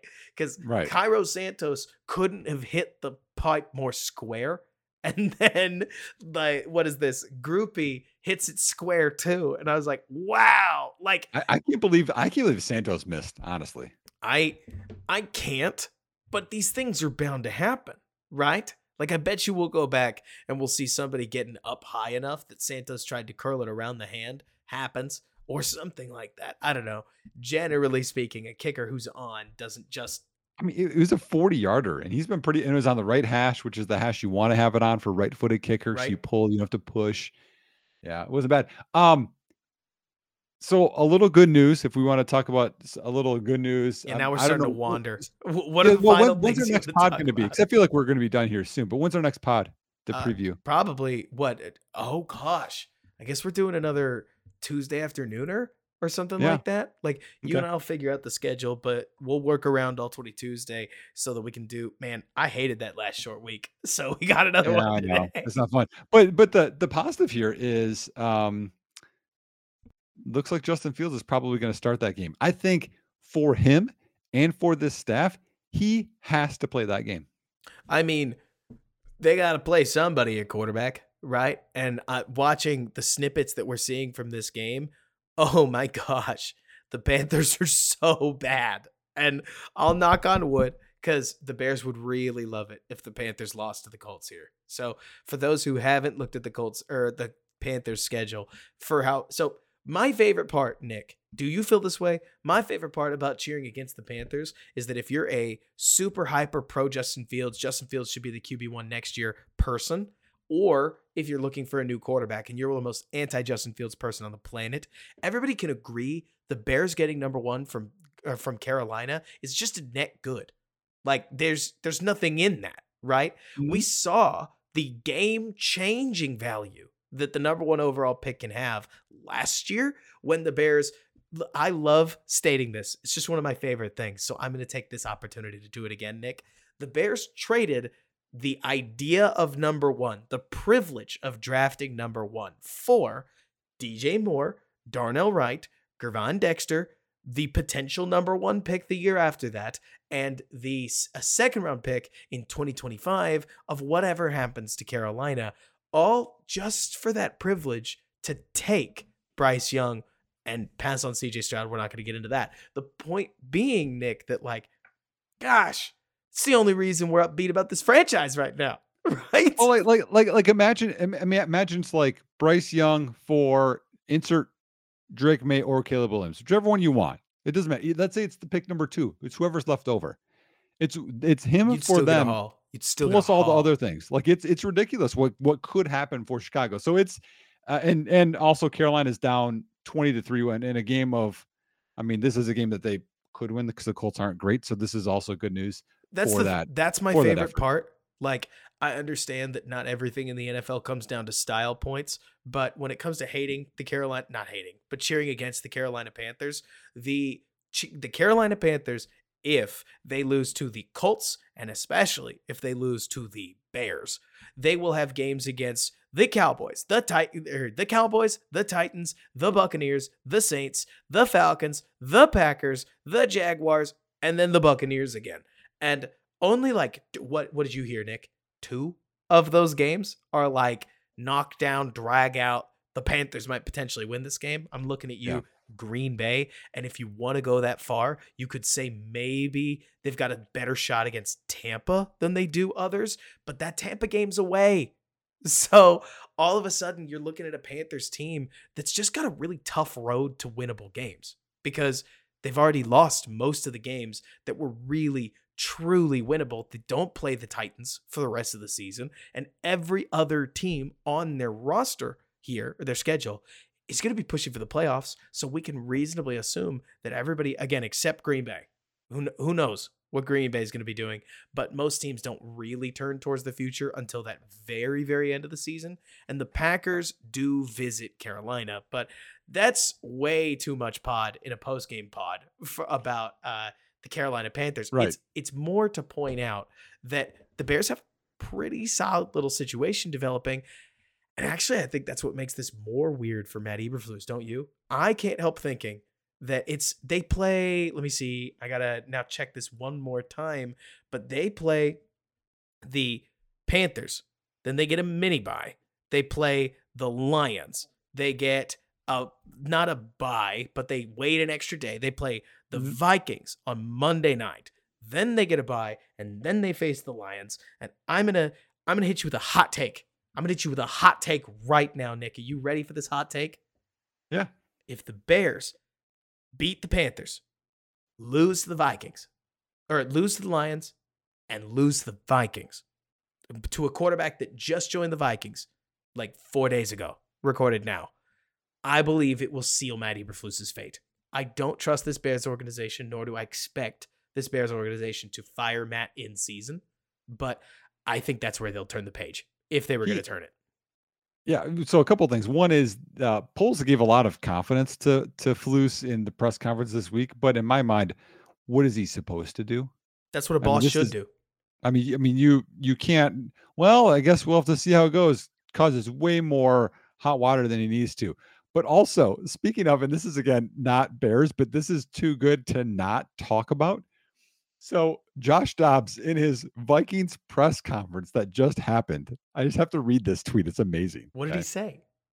So he said that Vikings head coach Kevin O'Connell was essentially translating the calls and mapping out the plays mid huddle Badass. as as the play clock was ticking down. Kevin O'Connell called Dobbs's ability to handle it all, handle it all one of the most impressive things he's seen in the career.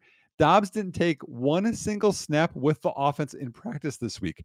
No snaps with the center, never threw passes to anyone, didn't even know most of their names. He's like, that's for next week. Honestly, man, I eat those stories up. That reminds me of everything McVay's ever done and a lot of things that he who shall not be named did for another he who shall not be named in Chicago that I'm just not going to get into. Where it sure seemed as if Nagy wanted Mitch to grow out of that. But that Washington game stands out in particular where they ran straight up college offense. Hot, look at the sidelines, new signals, get back to the ball. Yep. But it is it's so cool hearing stories like that of coaches just bending over backwards to make something work and then getting rewarded for the effort. That's yeah, and then and then and then they won. And the Falcons are not a bad defense, by the way, y'all. I mean, they're they, they got some players. So that was uh that was pretty impressive from Dobbs. But just again, just back to Chicago. I mean, it's um I think his fate is already sealed. I mean, it would have to be a straight up miracle finish, I think, the rest of the way here for Flus to keep his job. so that's so this isn't to take anything away from you. I'm trying to think from the perspective of George McCaskey and Ryan Poles, right? Nick Whalen probably knows the league a little bit. Eh, it's not like you know it better than Ryan Poles. That's not what I'm saying, right?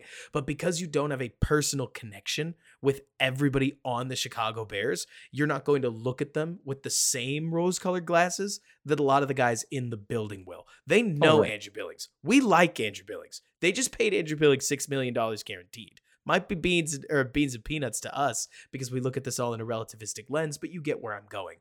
Mhm. It's once the Bears do get swept by the Lions, it's once the Bears do lose to the Browns, it's once the Falcons do beat the Bears, it's once the Cardinals maybe do steal a win against the Bears, even the Cardinals with Kyler Murray, that they're going to st- that I would argue opinions are going to start to change.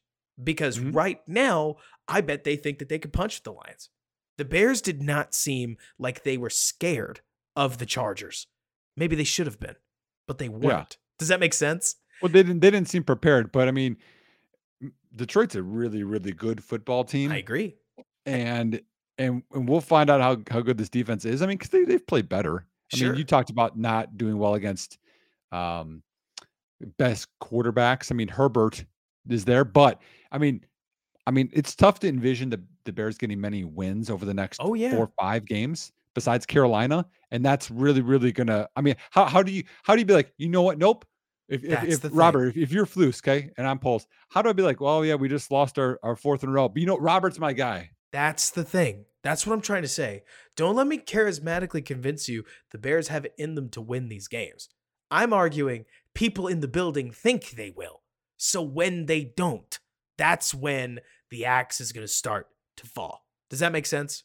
Yep. Like they they need to see we can sit here and say, "Oh my gosh, oh my gosh, you dropped this game or you dropped this game today against the Saints team that you just had them." Like you probably thought you were going to lose this game because it's a trip to the Superdome against a team that Right. defends its house, unlike nearly any other team in football, which is just bizarre, by the way. But it really, they really do. But Mhm. instead, you go from a 17-17 game where you even feel like you had the better team in the first half to almost literally throwing the game away. You can blame it on the rookie quarterback if you want. That is not much of an excuse. Saying, "Oh, well, the UDFA rookie he threw it away for us." Any decent or, or boss is going to look back and say, "You're going to blame the kid that we cut Nathan Peterman for?" Like, Right. you, we had a veteran. You didn't tell me you wanted a veteran. Oh, you told PJ me you wanted the kid. yeah. Yeah. yeah, we cut PJ Walker. He's winning games in Cleveland right now. Like Mhm. it doesn't really matter that it's against er, ag- against Clayton Tune. They lost their guy too. Why is our guy losing games? You can't blame this on Tyson, right? And so then you've got this Saint. So you got the Saints game. You obviously got smoked in public by the Chargers. You're very unhappy that you still lost to a Vikings game, team that you had right Yep. where you wanted them. And then going further back, Denver. still mad about Denver. Yep. Like, still mad about Tampa. And if Mhm. this org is going to be ritualistically mad about anything, it's Green Bay. So yeah, I think I think the bonfire's built and they just need those final matches. Well, well, let, let, us flip this, Robert. How how do you how do you sell this to a fan base, to a team, to an ownership that you know, you know, once okay, once we get these pieces together, then this coaching staff is finally going to be able to show you how they do it. When time and again they've shown that they can't do it, Well, despite the circumstances, despite I'm going to go for it instead of kicking the field goal, despite this, despite that going on, they they haven't shown the ability to. So, how how do you sell that story or believe that story if you're Poles? so all I can say is that I watched George McCaskey green light Ryan Pace and Matt Nagy running it back in 2020. Like what felt as if it was a foregone conclusion that those two were going to get fired after the 2019 season. Uh no, it wasn't. I watched them run it back in 2021 is what I'm remembering. Like 2020 was bad, but you kind of needed to run it back then. It's 2021 where I think all of us were like, "Wait, wait a minute. What? We're Yeah. not looking for a new head coach and quarterback?" And then things turned out pretty predictably from there. And so, I don't know if they're going to need a good reason. Like plenty of Bears fans told themselves they were a playoff team in 2022. And so they don't need any help selling themselves on the Bears at this point. But I can't help but think, Nick, that to the greater point of what you're trying to say, there's going to be a lot of public pressure to make a move. And as silly as it sounds, I think public pressure forces a lot of people's hands because mm-hmm. public pressure drives season ticket revenue, at least in some capacity. And as soon as that stuff starts hitting the bottom line, oh, yeah, you start getting different decisions. And so well, that's also going to help free agents want to come to Chicago. It's going to help, um, you know, your players' development. It's going to, I mean, there's a lot of things that it's tied to. The one thing that it's going to hurt is, you know, the money you have to pay the coaching staff to leave. I mean, we're not going to be as bad as Mark Davis has it right now with, right. in Las Vegas, but you're going to have to pay because the coaching contracts are guaranteed. But I, I think it's a necessary thing when you've had a, a season and a half now where you've seen a really, really, really bad uh, NFL team and coaching. Oh yeah, and I mean we're looking at the Raiders right now. You want to tell me that coaching doesn't matter in the NFL? They rebrand or they've rebounded from a couple of lifeless showings, and now they've got Aidan O'Connell up twenty four to nothing on a New York Giants team that is listless look, it's not as simple as fire everybody. And it's definitely not as simple as, hey, I want the Bears to be good. Therefore, Robert's calling for them to fire Matt Eberflus. There's nobody really on the staff ready to take up the mantle of head coach. And to be honest with you, Nick, I don't really want them to. Like at this moment, the moment that I decide the season's over is the same moment that I decide, well, Matt's doing such a good job of losing me winnable games that why do I want anybody else running the ship until the end of the season? just because, yep. like we've said countless times on this podcast, I want to succeed or I want to fail with no in between in this 2023 season. I can't have it in me to cheer for Bears losses, but I can be content when they happen. And that's, I think, where I've reached. This game that, well, that was today. This game ended, and I went, "Yep, that's about right." yep. I mean, they they they played well, and it reaches the point in my mind. I'm like, oh man, like draft pick, win, like yep. that goes through your mind. And then the loss, I was like, okay, to be expected. They took also, ga- by the way, we have to point this out. I believe we both picked the Saints to score 24 points. We did. Didn't we? I think I was. I think I was 24 to 13 is what I picked. Tyson Bagent and the Bears offense overperformed both of our expectations. Don't yeah. ask about the turnovers. We didn't. We didn't say anything about the turnovers, right? Yeah. Like if anything, it is hilarious to me looking at uh, Bagent and a couple other because, like, say what you will, it's so funny. The Bears might have won this game if they make. Okay, so I understand that I'm reaching really hard, but you could say the ball bounced against the Bears more than it bounced against the Saints just because of the DJ fumble, right? Like DJ Moore oh, doesn't oh, traditionally fumble bad. in that setting. And so you get a little bit of the same YAC magic that normally drives and fuels what makes him so great. And it bites him in the butt. And that's going to happen every once in a while. But so you take the DJ fumble out, you take out the missed field goal, and suddenly, maybe, Nick, the Bears are competitive, if not won the game. Like, given the rest of the way things work. It's so funny that even Bagent's critical four, four turnovers may not have been the hole in the boat at the end of the day if a couple other things went their way. But mm-hmm. what I'm describing is how we talk about a backup quarterback game, right? Yeah. Like, well, like like like if, if DJ does catch the one in the end zone and he doesn't fumble that one, giving them basically points or a touchdown, Chicago could have won the game, which is like shocking. Your guys always have to come up big for you, especially when you're not a franchise quarterback. And it mm-hmm. should be okay for us to say Tyson Bagent as of today, is not a franchise quarterback, and I don't expect him to become one. So every time he takes snaps for the Bears, I'm excited. He's learning. You would hope that every pick leads him to not throwing the same pick again, right?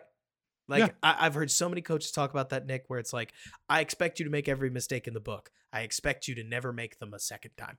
Yep. And so there's going to be plenty of quarterbacking mistakes for Tyson Bagent to make. But like we're seeing with other rookies across the NFL, you keep them in the rotation, you keep them in the QB two spot, they get better. They get a lot better. And so, well, that's that, that's a, that's. I mean, you talk about backup quarterbacks in the NFL, like and developmental quarterbacks. Tyson Bagent is up there. I mean, you, we could go through the list at some point. We don't have to do that right now because we're probably of the pod soon, but like Probably. I mean, I, I, I mean, are, are there?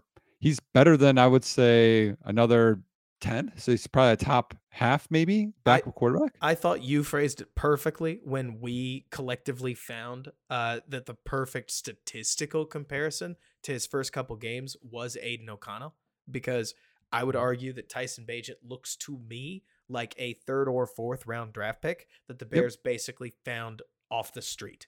And so does that mean that he's got starter written all over him? Does that mean that we need to over exaggerate what he is or isn't?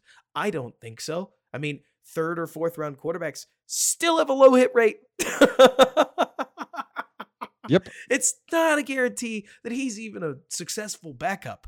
And successful backup, by the way, I don't know if you feel this way. It's kind of a misnomer because I've ar- I would argue the top half backups in the league are like quarterbacks number twenty through thirty six. Like it's not a fair list because a Oh, I lit- what you mean. a- around a third of the league is starting a young kid with promise that if you slapped an overall grade on him, well, is Daniel like is Zach Wilson better than Andy Dalton? Is A- or is Anthony Richardson better than Andy Dalton? Is Gardner Minshew worse than Desmond Ridder? You get what I'm saying? Where it's Yep, yep. like you get some of these quarterbacks where it's like, well, that's a standard NFL quarterback. That's Case Keenum was a backup forever. Was Chase Daniel a worse starter than I'm trying to think of like a Sam Darnold would be a, a good like one Yeah. two. Well, it's because of what they represent, right? Like a young quarterback Exactly. represents potential future versus how good or Right. quality of their play there is right now. And so I think Bagent gives you a little bit of both. A You know what I mean? Like he gives you some hope because he's young, but he also gives you a better floor than some of the the quarterbacks we talked about today, like Clayton Tune, et cetera. Right. Another thing that I'm frankly excited for. Okay, so there's one piece to this pod I want to end with, and I can't believe I'm going here, but I guess I'm going here uh, because it's polarizing, right? Nick, I really like Ryan Poles. If Ryan Poles, uh, if I had to pick somebody in the Bears organization like that wasn't a player that I wanted to talk about liking, I have really appreciated Ryan Poles' overall vision for how he wants to spend money, how he wants to allocate resources. Given the direction of the franchise, given a couple of PR pieces to this whole Bears puzzle that have just gone so badly. Like the Velus Jones pick is just it's more bad PR than its actual effect on the football team. But at the same time, like you get that, you get the Claypool trade, you get a couple uh they get the fact that the Dega media just keeps wanting to dunk on the Bears. Don't hear me, Nick, saying that any of this is expressly Ryan Poles' fault because what Ryan Pace or what Ryan Poles has to preside over is a really horrible record so far as a Bears GM. Yep. And so if Ryan Poles ends up pushed out the door with or with Matt Eberflus, I will forever look back at him as the Bears edition of Sashi Brown, where yes, the he got the cap right. Yep. Mhm. He got everything right so that the new guy can come in and take a hot load of credit for getting to spend the war chest that Ryan Poles has managed to amass. And Mhm. so I'm not even trying because we don't really know. I mean, if Brian Poles was fired this early into his GMing tenure, can we really say that all these draft classes are bad? People keep Right, looking at the you can't. 2022 class, and I'm like, yeah, but they didn't have a first round pick. Like, you're hoping for a handful of starters when you don't have a first round pick. The only Mm-hmm. 1st round pick that he's ever had was better than any of Ryan Pace's first round picks. Is is that is that true? Like, I'm going off the Uh, top of my head, but Ryan Pace was the Bears GM for seven years. And like, Well, if Were there many? what? He kept trading them away. Oh remember? yeah. Uh, but even so, like Kevin White, Mitch Trubisky, uh, Roquan Smith would be the most competitive you get, and I would argue that right tackle is much more important than inside linebacker. No matter well, what. Le- Leonard Floyd's in there. Here, I'm, I'm pulling it up right now. Darnell Wright's probably better than Leonard Floyd, if you ask me. Uh, just at least the way he's tracking, where he's going right now, sure Ro- feels that way. Roquan. Roquan is in there, and it's so funny because I still believe all the people like myself who um who were convinced that inside linebacker is not that important a position, but now Roquan's in Baltimore, and everybody wants to make inside linebacker matter all of a sudden, and it's like, So, so you- here's when it started. It was Kevin White was the first one. yep, Then Leonard Floyd, Mitchell Trubisky, Roquan. Then we don't have one because we traded for Khalil Mack. Mhm. So, so two years of no first round picks. Then Justin Fields. Then he's fired. exactly. rip. And so I look at Ryan Poles and I think to myself that the roster is definitely not there yet. I like a lot of the talent on the roster, but the state that Ryan Pace left the roster in, plus the decisions that Ryan Poles made, made this a long road. The problem is, Nick, replacing a GM is pretty easy. Like all it really does is put a bunch of the Bears contracts in jeopardy because you're the new GM isn't going to have the allegiance to Gervon Dexter, Zacch Pickens that the old GM did. But what I'll tell you, Nick, that I think is funny is that if the Bears do fully clean house, I will not mind another organ or like another mo- football brain coming into the organization and asking the question: Is Braxton Jones good enough with an unbiased like? Yeah, view? that's true. You know what I'm saying? Like, Yeah. is is Jack Sanborn good enough to start slash be depth linebacker for us? Probably any football brain is gonna is gonna come to that conclusion. I'm not scared of what the GM is gonna think about Montez Sweat, right? So Mhm. the a couple of the other pieces to this, I'm looking at you, Dexter and Pickens. I like Dexter, but is Dexter starter? Is Dexter rotation? Is Pickens starter? Is Dexter Pickens rotation? Is Pickens practice squad? Like Mhm. I won't mind if a new GM comes in, a new GM's perspective on what's working, what's not, what's foundation, what's not. And so I'm really upbeat about the Bears' future because it could get that bad and it would still be quite good if you ask me. Yeah, and the the thing that I I think bad teams do is they don't stick with something for a while because the players when they develop in the system that you want and then by the time you get somebody new then you get rid of them before you know what you're going to get. So I think you you cuz like let's say they go to a 34 then you're like okay, we got to get rid of all these guys to fit the Right. 4-3 versus 34. By the time you get that you don't win, we got to get rid of these guys. Like it's just a it's a cycle of just losing. Right. Here's a question for you though. Mm-hmm. if this is your quarterback over a full season, okay, is he You bet to read me the 17 game stats tweet that I have memorized? Yes, Probably not.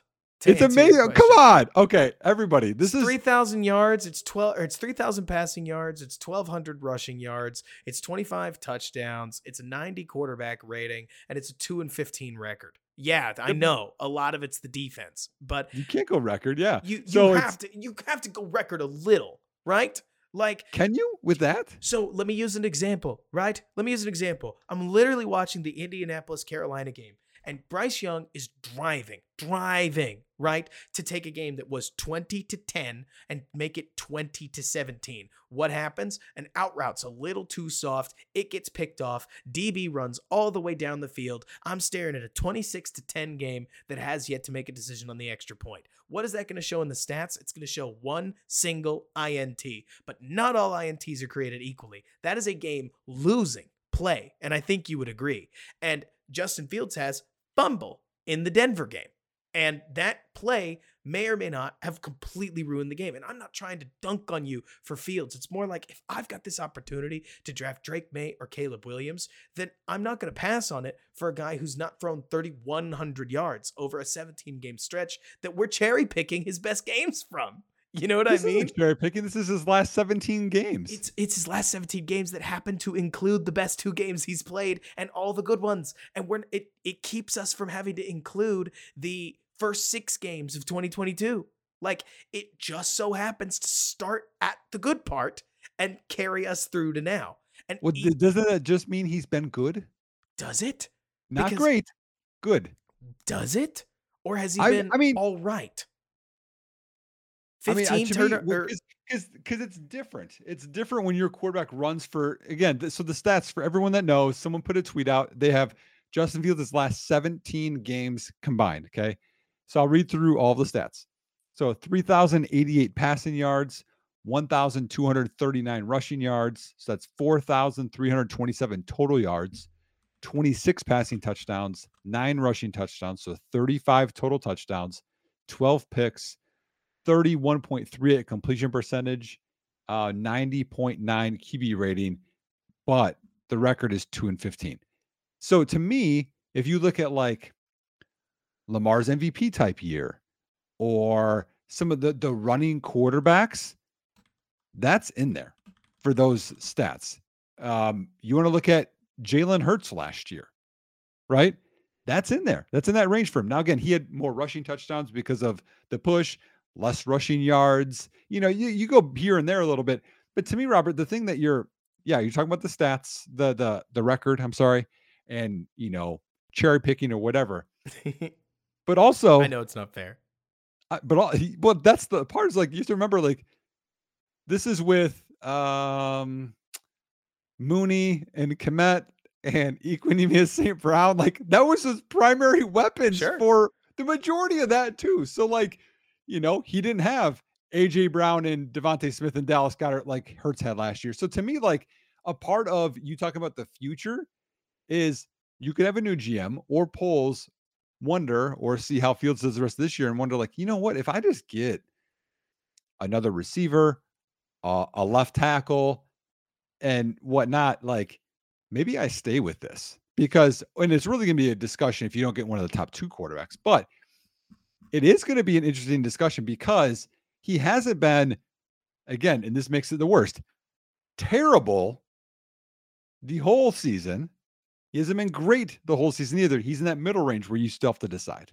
Right. Now, that said, Lamar Jackson, to use your example, his INT percentage, would you like to guess what it is? Well, he had a he had an outlier TD percentage that year as well. He did have an outlier TD percentage, but if you were just going to guess his whole career's INT percentage, what is it? Um, because it's on the higher band of what you 2. see from a lot of quarterbacks. Two point two. In his MVP year, he had a one point five. Now, would you mm-hmm. like to guess Justin Fields' career INT percentage? This has actually been stable, by the way. Um, three point two. Three point six. So he Justin Fields is throwing more INTs than usual. It's borne out in if you wanted to look at the just fumbles that we've got over the last couple seasons. He's got 20 fumbles, including 2022 and 2023. Mm-hmm. I did not have the time while I was crafting this thought to go count specifically through his last 17. And he's recovered a lot of them. I don't think he's lost most of them right? But the fumbles are there. It's more to point out, Nick, that what at least would have me nervous if I was Ryan Poles is that you can you can look at a lot of the stats and the stats will tell you what they want to. But yep. a lot of the games in 2023 that I have real issues with are games that ended well before the final whistle and then we picked up a little just a little bit of garbage time statistics that blurries the picture. If, for instance, we somehow gauged the amount of yards that we gained or lost in critical situations, then Justin Fields is going to finish the Packers game with 120 yards instead of 211, right? Justin Fields is going to finish the Kansas City game with maybe 10 yards passing because, gosh, that game ended early. Separate yep. discussion. And I'm not trying to tick and tack, it doesn't matter, right? It's more like the hardest part about quarterback is that it's an eye test position. Like it really is. If you hate the creationist style of play, you're not going to like Caleb Williams. Period. Like you won't. Or Justin Fields. Or Justin Fields. If you if you love pocket rocket quarterbacking, but you hate sacks, you may not like Drake Maye that much. Like he doesn't take a million sacks, but he doesn't take none, man. Like mm-hmm. any aggressive thrower is willing to sit in the pocket and then push the ball down the field.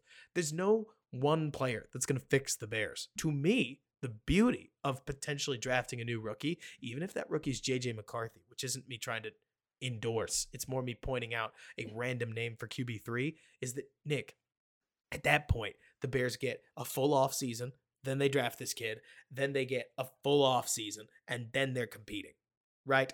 Which is mm-hmm. way too long in the future.